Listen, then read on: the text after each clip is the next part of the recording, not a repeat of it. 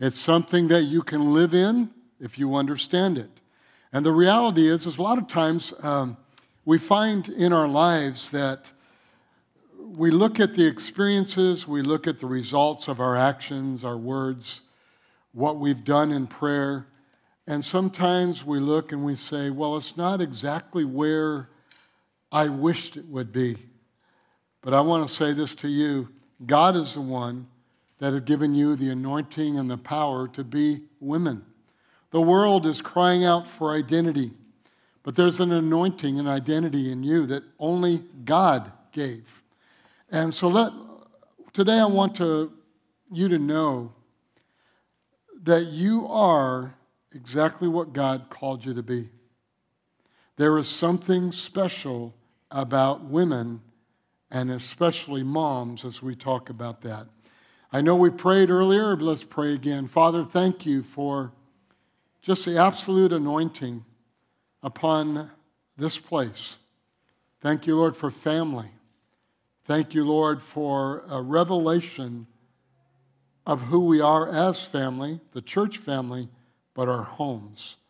I proclaim a blessing over the proclamations of our moms, over their children and grandchildren. And we give you honor for that in Jesus' name. Well, let's have a little fun at the beginning here. How many of you know there is a difference between having the first child, then having your second child, and then your third child? So, if you're parents, you know what I'm talking about. So, let me give you some examples. Concerning the clothes that mothers wear. In the first baby, you begin wearing maternity clothes as soon as the OBGYN confirms you're pregnant. On the second baby, you wear your regular clothes for as long as possible. And then the third baby, your maternity clothes are your regular clothes. Anybody relate to that?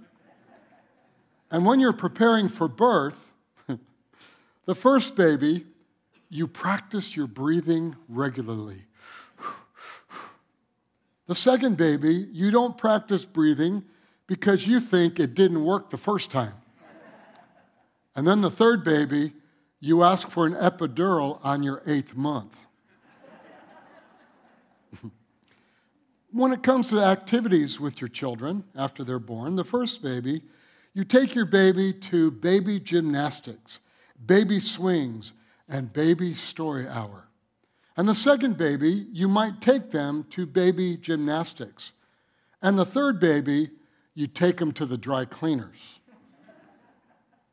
now, at home, I know it's totally different. The first baby, you spend a significant time just gazing at that beautiful face of your first baby. For the second baby, you spend a significant time making sure the older brother or sister is not poking or prodding or even dropping your first, your first baby. And then the third baby, you spend a little bit of the day hiding from your children. Moms, we believe in motherhood because God created that identity. I'm so grateful for my mom.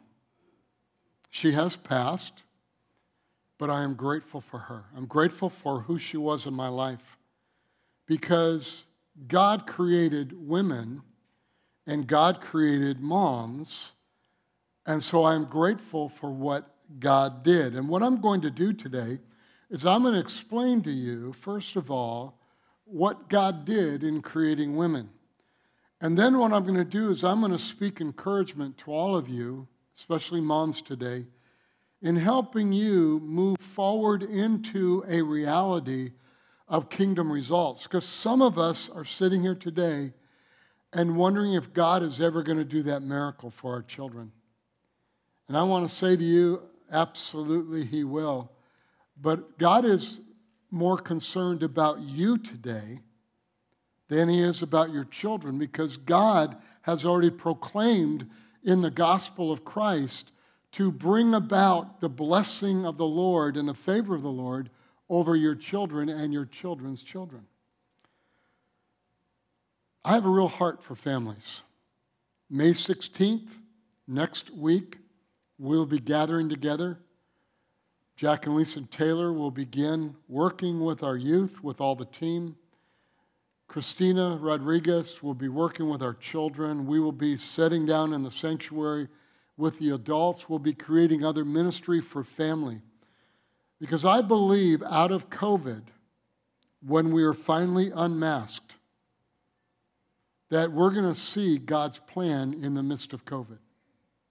And I believe the greatest part of God's plan is He's going to restore what the cankerworm has eaten regarding families in the United States of America because we are called as a church in America to reach the world through family. So Terry and I have two plus two children. Melissa and Peter were added later, and we have eight grandchildren. I have realized how amazing Terry is as a mom and as a grandma. I watched my wife from the very beginning have such a passion for the heart of God, for women, and for motherhood. But I watched her grow too and every one of us grow in the Lord regarding the call of God in our life. We can't run, ladies, you cannot run from being a woman. You cannot run from the anointing and the call of God that is on your life as a woman. I also believe that God is doing a very significant thing in, at Valley Community Church, our church family. He's doing that all around the world because we're reaching people around the world. Being a mother is one of the noblest professions, and being a mom and or motherhood is very serious to God. Is very serious or should be to you and me. Now, there are some of the best moms at Valley Community Church. I came in a little bit early, shut down some of my meetings early, and I came in, I tried to virtual hug um, as many moms as I could because I celebrate you today. I really celebrate you today. I, I just, I look out and I see the most beautiful, um, and some of you, the most color coordinated moms today, and uh, you're beautiful. And the call of God, I accept. I receive that. I submit to the anointing that is in your lives as ladies. And that's why I'm excited about what Becky announced. And for the ladies, uh, men in six weeks will gather together talking about you. But uh, today, let's really honor our ladies.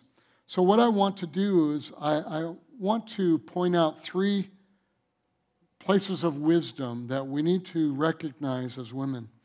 You've heard probably hundreds of teachings, read books, and many sermons on motherhood or women. But I, wanna, I wanted to, this time, because of what I believe God is doing, a new anointing in our country, and especially our church, I wanted to pinpoint three things uh, that you would recognize so it wraps it up as we are a family. And if we recognize how important we all are to each other, that we will come May 6th, May 16th on Sunday night and we will say, I'm going to recognize family. And I'm going to learn, my children are going to learn, my adult children will learn exactly the importance of family, of motherhood, of fatherhood, of being a sibling, being someone who is called and anointed of God. So, the first thing I want to share with you is what I said earlier that mothers have great influence. If you read in the Old Testament, Israel had a creed of the Jewish belief system, and it was controlled or brought through the family. In Deuteronomy 6, beginning with verse 5, we read, You shall love the Lord your God with all your heart, with all your soul, and with all your strength. And these words which I command you today shall be in your heart. You shall teach them diligently to your children, and shall talk of them when you sit in your house, when you walk by the way, when you lie down, and when you rise up. You shall bind them as a sign on your hand, and they shall be as frontlets between your eyes. You shall write them on the doorpost of your house and on your gates. Moms, you have more influence than you can possibly imagine. You look out and you see results, and the results aren't what you've dreamed about. But I want to tell you, your influence has penetrated even the most evil, tragic things that have gone on in your life. Every generation has to be won to the Lord. God planned that, and God planned to use the home, the family, especially you moms, to penetrate the evil of the enemy and to bring every generation to the saving knowledge of Jesus Christ. So, let me just ask this How many of you came to church, the beginning time of coming to church, or even being born again, because of your mother or a woman influenced you? Go ahead and raise your hand. Look at all the hands there. See, the proof is there. Most come to Jesus Christ because of women, because of moms. Your greatest harvest field, moms, is right under your nose. It's not out on the mission field. It's not somewhere in some type of ministry. It is right under your nose in your family. See, in Spain, they understood this proverb, and out of Spanish, this is what it says in English An ounce of motherhood is worth a ton of priests. I'll say that again. An ounce of motherhood is worth a ton of priests. In verse 7 of Deuteronomy 6, you shall teach them diligently to your children and shall talk of them when you sit in your house, when you walk by the way, when you lie down, and when you rise up. This was written over 4,000 years ago.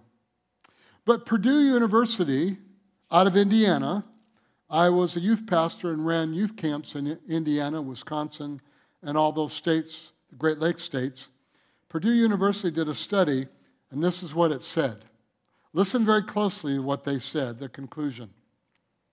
Unless the content of our beliefs is articulated verbally, children may not have an accurate perception of what the parents believe, unless it's articulated. The second study says modeling values is important but parents also need to actually talk about their belief. Now, this came from scientists and professors. Now, I appreciate scientists and professors and the work they do in our world. But they could have saved $365,000 by going to Deuteronomy chapter 6. Here's the first point Life is caught, not just taught.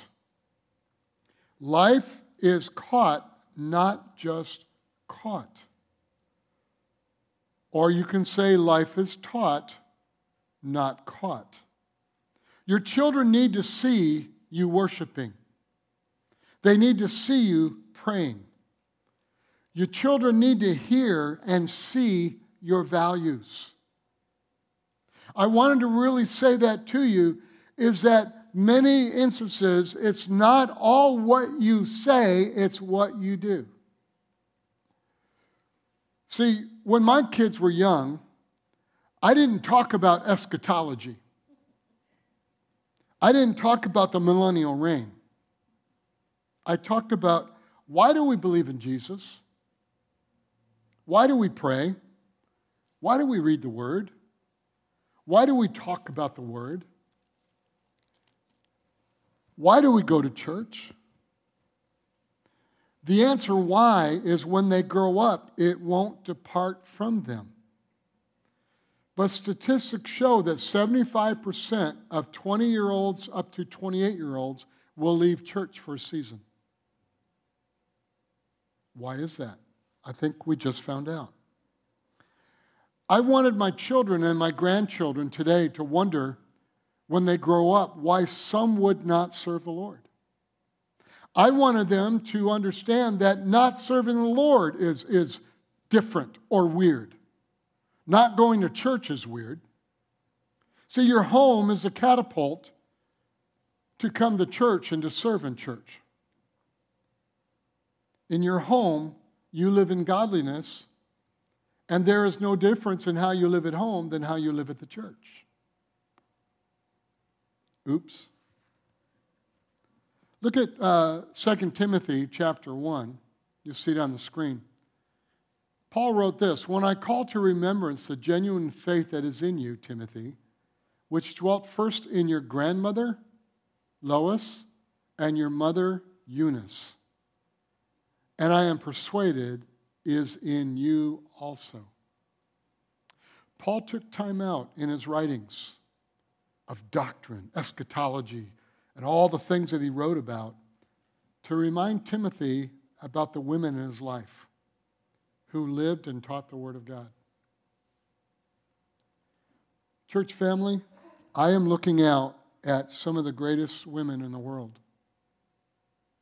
I am looking out at women who love Jesus with all their heart. Online, I want you to understand you come here, you're going to see the greatest, most beautiful women you'll ever recognize. And I'm not just talking about beauty of the skin. Paul says, I see your grandmother in you and your mom. And he says, Timothy, I want you to recognize that's a good thing. Young people, why is your mom always going after you about going to church? Going after you about praying, going after you about the things, and ask God what you should do. It's because there's a calling in your mom's life. And all you young ladies, that calling is in you too.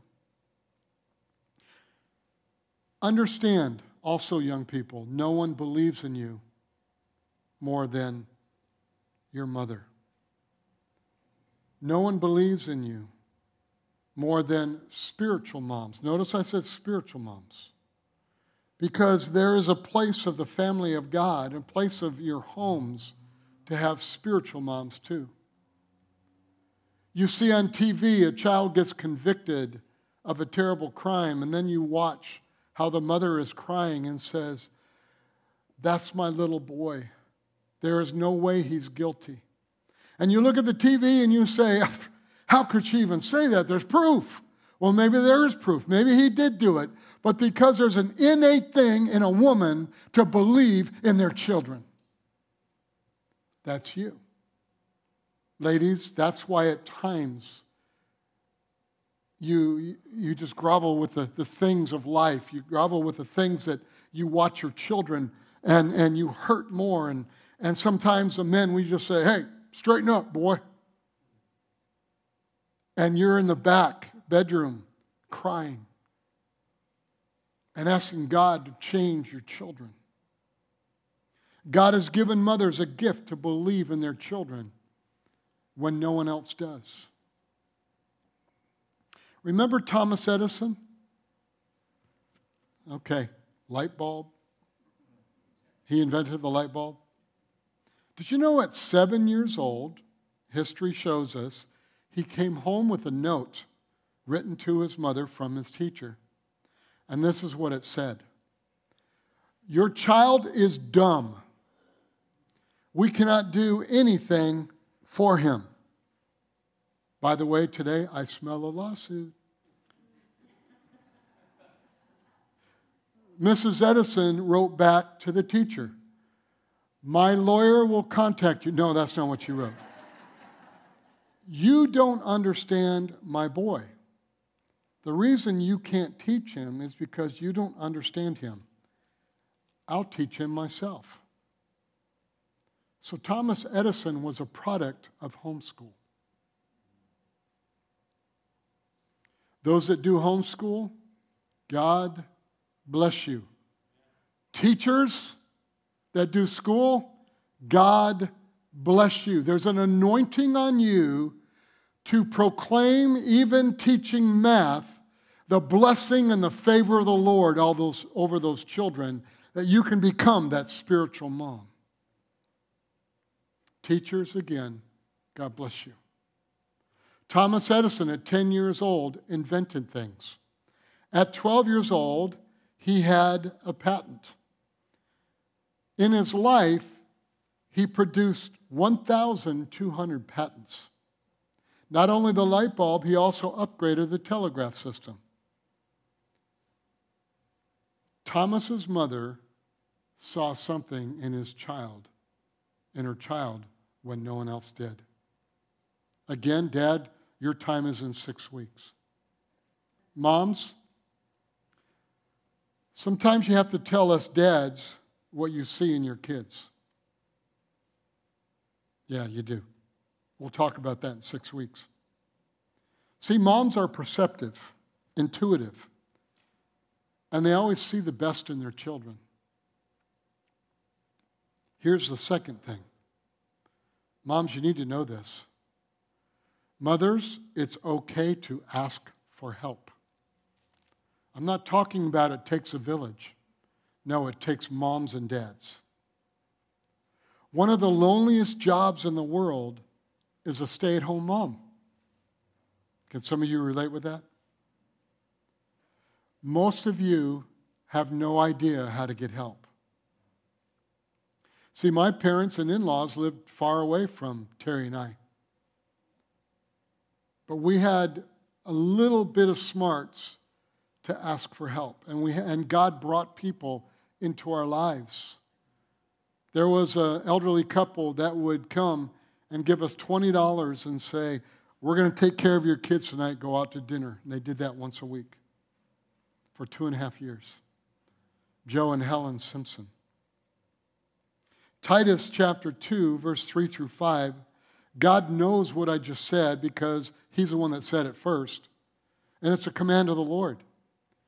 It says, The older women likewise, that they be reverent in behavior, not slanderers, gossip, not given to much wine, teachers of good things, that they would admonish the young women to love their husbands, to love their children, and to be discreet.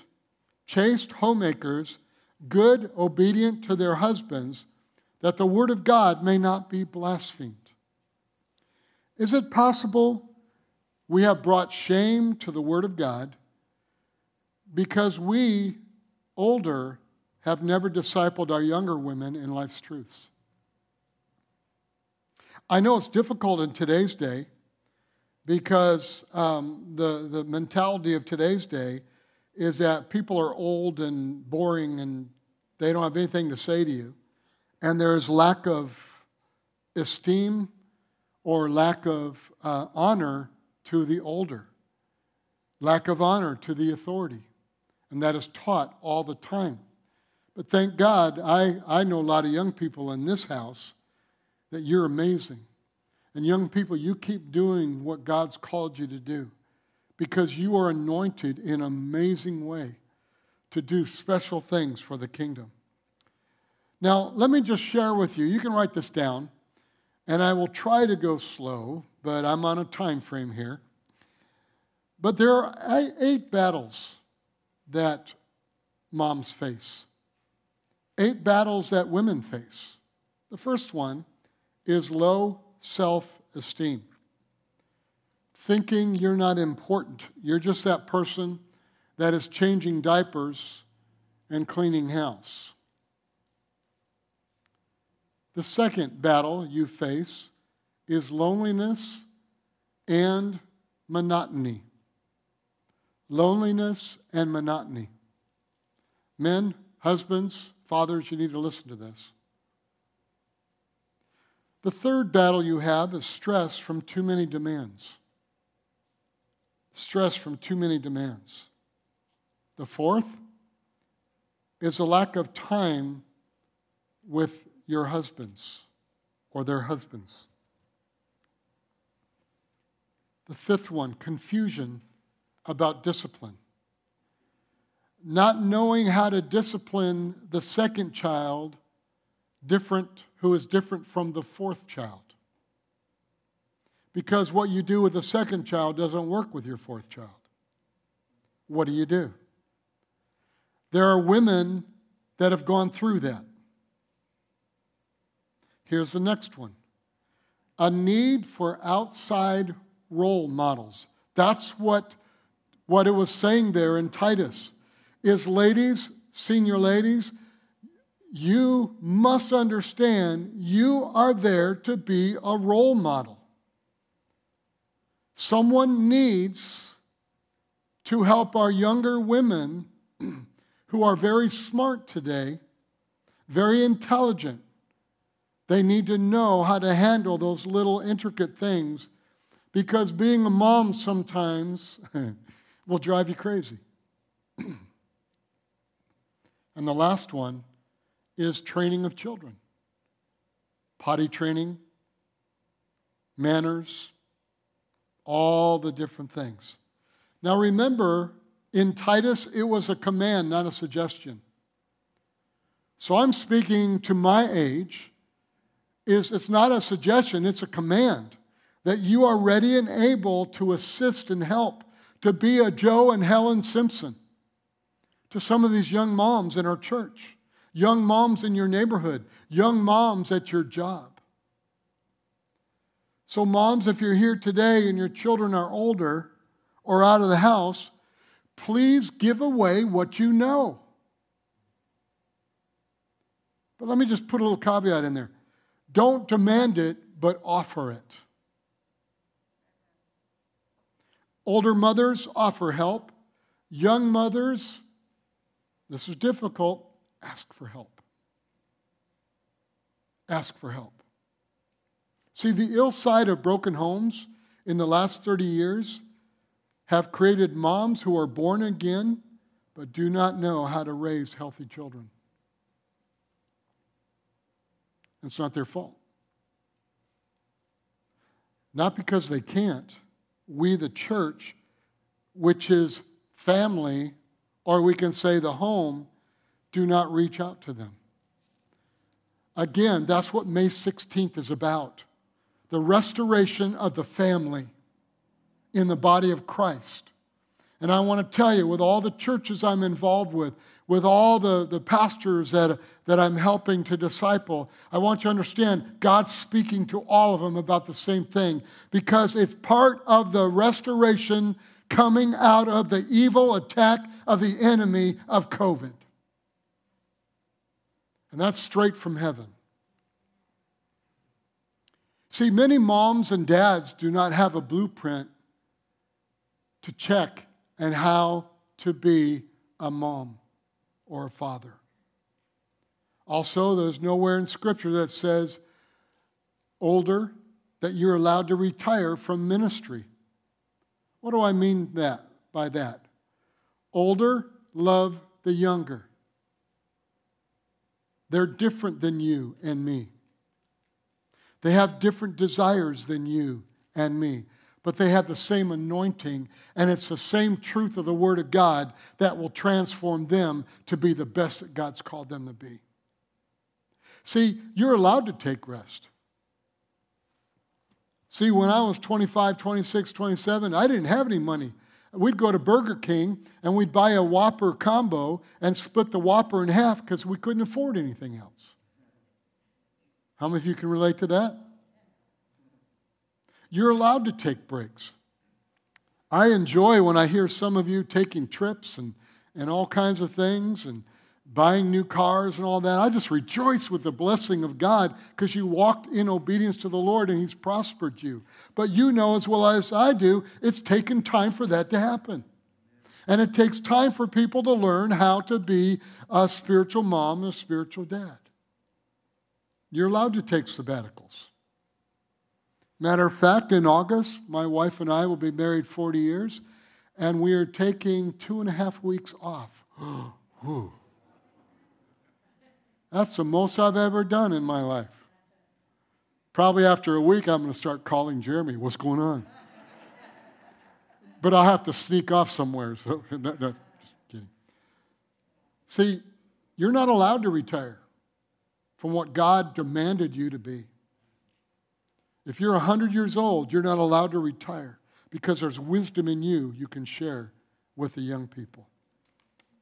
See, what I've learned raising kids, and I'm going to say this quickly, you can go online and watch this again or, you know, uh, purchase a CD, whatever, however you do that. What I've learned raising kids is the tail cannot wag the dog.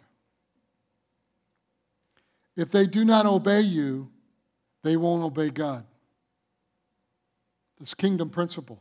If your children don't obey you, they will have difficulty obeying God. A six year old cannot be in charge. Next thing teach your children to pray as soon as they can speak. I remember we'd ask, you know, Jill to pray, and, and she'd pray. We'd ask Pastor Ryan to pray, and he'd go this first. He'd go. And then he'd pray. But at that time, he could, his language, you know, he was young, and he would babble half of it. I don't care.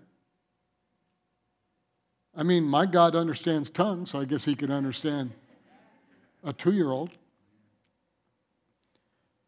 Don't do it for them, even if it sounds awful. Here's the next thing I've learned teach your children how to ask for things politely. Anger and throwing a fit, my children didn't get it. Even if I promised it to them and they started throwing a fit, they don't get it until you're going to find out later what I'm going to say. See, you can't throw a fit in front of God and get it. And we're teaching our children as they grow up how to pray, how to relate with God. You don't demand anything from the Lord, it's about the attitude. And that's the charge that we have. Here's the next thing freely confessed faults deserve less punishment. When you do this, you teach your children about grace. Okay, I got to say that again. Freely confessed faults deserve less punishment because when that happens and they truly confess what they've done, less punishment comes because we're teaching them about the grace of God. 1 John 1 9 says, If we confess our sins, he is faithful and just to forgive us of our sins and to cleanse us from all unrighteousness. See, confessing sin is a prerequisite to receiving the grace or forgiveness and a new start. The Bible talks about new seasons all the time. That's a new start with your children. See, God is always willing to forgive you. And parents, if you're so out of sort and so frustrated, it's hard to forgive. God is a God of grace, and our home should exemplify that grace. Hmm. But still, listen closely there's still consequences. Because when we disobey as adults with God, we either learn by wisdom or by consequence. That's what Scripture tells us. Here's the next thing lavishly reward good behavior. Pour the blessing of the Lord over them when they do good things. And it's not just things, it's kind words, it's being proud. It's making a phone call to someone saying, Look what my child did while they're listening. He's so awesome. She's so awesome. You are lavishly pouring out good behavior because you are God's daily delight. And every day, from the right hand uh, of the throne of God, Jesus is proclaiming his love and how proud he is of you. That's what our God does. And that's what you, as parents, should do. When we, you, you do good things, dad comes home from work, Dad, you should be a giver of good things. You should look at your child and say, I don't care if they're adults. I don't care if they're 25 years old. You go up to them and you just tell them, I am so proud of you. I can't, man, this is amazing what you did. Oh, Dad, who cares? You do what you're supposed to do because I promise you, even though they might go, Oh, Dad, it's going to pierce their heart.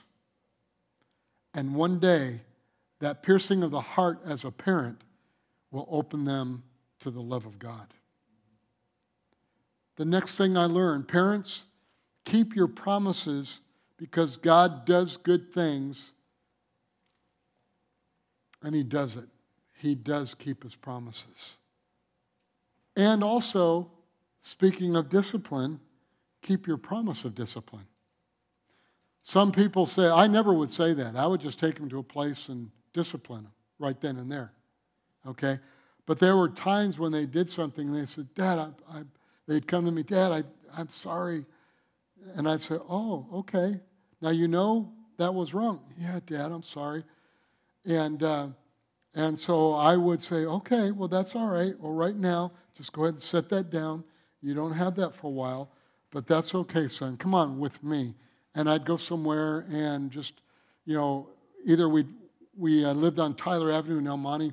We used to run over to the grocery store and I'd buy them a little, little something.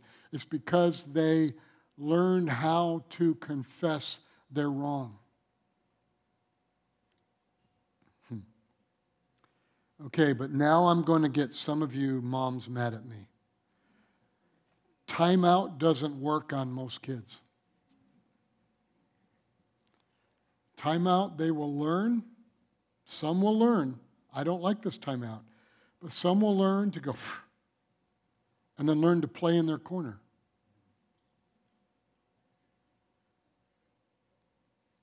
Love your pastor?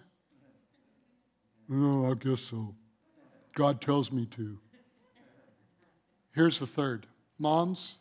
And I, you know, what I've talked about is very important, but this is something I find the struggle in most moms. Moms, make sure your tank is full. I'm not talking about your car. I'm talking about you. This is a scripture you should memorize, moms. Proverbs 4:23 says this. Keep your heart with all diligence, for out of it spring the issues of life. Your mind, your will, and your emotions the reason why we yell at our kids, because your tank is not full. Because you have the ability to handle and lead your children. It's an anointing, it's a power from God, it's a grace from God. But if you do not keep your tank full, then you will yell at your kids. The reason why you shout with your husband is your tank is not full. Let's look at uh, Proverbs 4 24. Put away from your you a deceitful mouth, and put perverse lips from far, you, from, far from you. Let your eyes look straight ahead, and your eyelids look right before you. Ponder the path of your feet, and let all your ways be established. Do not turn to the right or the left. Remove your foot from evil. And some of the evil and some of the struggles in our life is because we just go 24 7 because I'm a mom. I'm supposed to do it. The baby wakes up five times, seven times in the night. I got to do it. I can't get rest. God, just give me strength. God says, No, find help. Find help. Get rest. Make sure your cup is full. Recharge. Number one priority of recharging is being in the presence of God. Well, I only have five minutes a day. Did you know Scripture said one day in the house of the Lord is as a thousand days elsewhere? Very rarely do lukewarm parents produce passionate children for the Lord.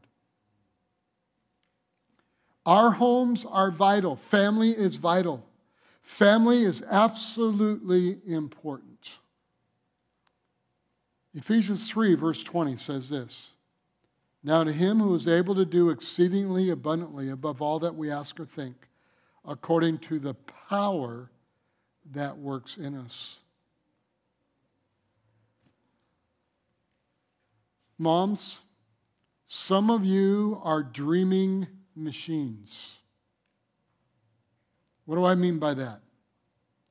What I mean is that there is such vision in you for your children, and you feel like you have no help. You feel like you have no one around that's in agreement. Your husband, you're a stay at home mom, some of you, some of you work and your moms.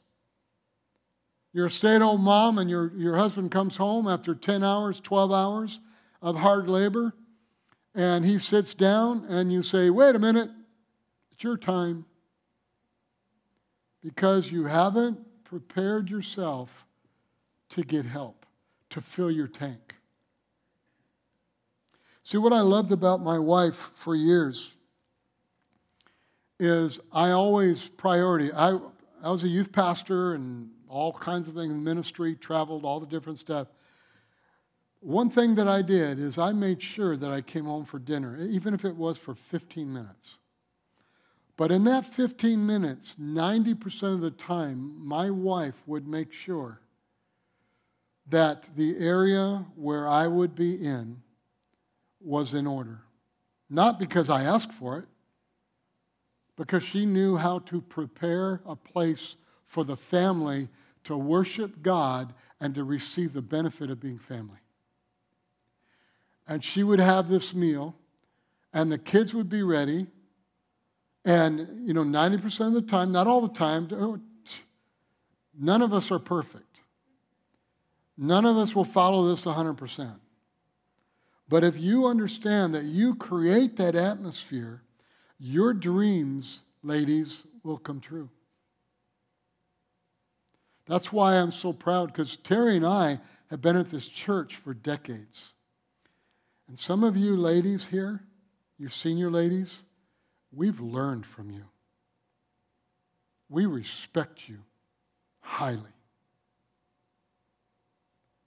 Some of us, uh, Terry and I have been around uh, like J- Jerry and Randy Hayashi and, and just kind of grew up with them. They had their kids, we had our kids. Kids grew up together and stuff. You see Melissa Rufner used to be Hayashi, and, uh, and so Tim, and, and just all, all the kids grew up together. And we watched the way that Jerry could handle the home and the way she she would cook and prioritize and release her husband because uh, Randy worked uh, 25 hours a day, usually. And I could go on and on with so many of you, and even today, watching some of you young moms, how wow, what you do. What you do. I watch my daughter in law. Whew. I had two, she has six and what she does. And those children, I, I take them out to dinner, all six of them, me. Okay, some of you think, oh my Lord, did they come home safely? I would take out to dinner and I'd take everybody in the whole restaurant, I can't believe they're kids. I want to say, yeah, my wife and I, no, they're my grandchildren. They're a product of my son and my daughter. And I watch my daughter's uh, children and I watch Peter and how they relate to them and do the same thing, the things that we. But see, part of that is because we did that when they were young. And some of you are struggling. Some of your marriages, you, you don't even know who your spouse is because you're a mom, because you're a dad. Don't lose that. Don't lose that. My wife has been with her mom for quite a bit, and the longest she's ever been away from me. And I tell you what, yeah, I learned at age seven, I used to cook full meals for my family. You know, because my mom said, my boys will never have to have someone else wait on them. They can take care of themselves.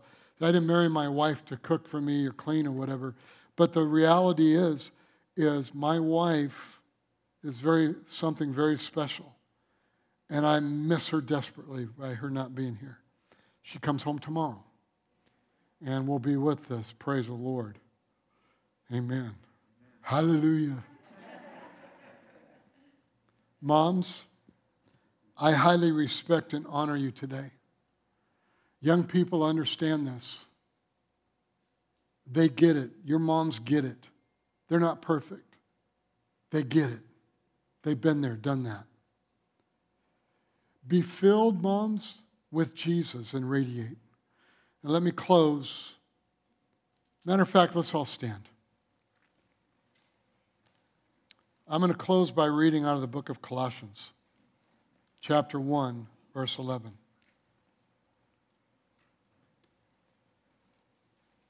This is my proclamation over you, but it comes through walking in wisdom. It comes through walking in wisdom. This is so important what I taught you today. It is kingdom reality. It's not Gary, it's not pastor. It is the wisdom of the kingdom of God. Verse 11 of Colossians 1 strengthened with all might according to his glorious power, for all patience and long suffering with joy. I want you to realize today we have a gift for all the moms, all the ladies. Ushers, make sure all the ladies get this because there's an anointing on all our women. There are a few in our church that have been graced with a calling that was hard. The calling you were graced with, ladies, is not having children. And it was pain. It was hurt at times. At times, some of you felt embarrassment. That's not in God's heart. You are proclaimed as a spiritual mom. You have had children around you through the years, and you have graced them by being that spiritual mom. I'm proud of you. You have gone through that challenge of one of the toughest calls on earth. But I'm proud of you that you've gone through it, and today you have many children. In the kingdom of the church, we have spiritual dads and spiritual moms. Family. May 16th, Sunday night, we'll gather at 6 o'clock all over this campus, and we will minister to family. We will restore the lie of the enemy that has separated us for decades in our country and even in our churches. And prophetically, I proclaim to you God is moving. And today, as we celebrate mothers, we celebrate the greatest part of who our God is. He is a God that loves you more than you will ever know. And He believes in you more than you ever know. That's what our ladies, our mothers represent. God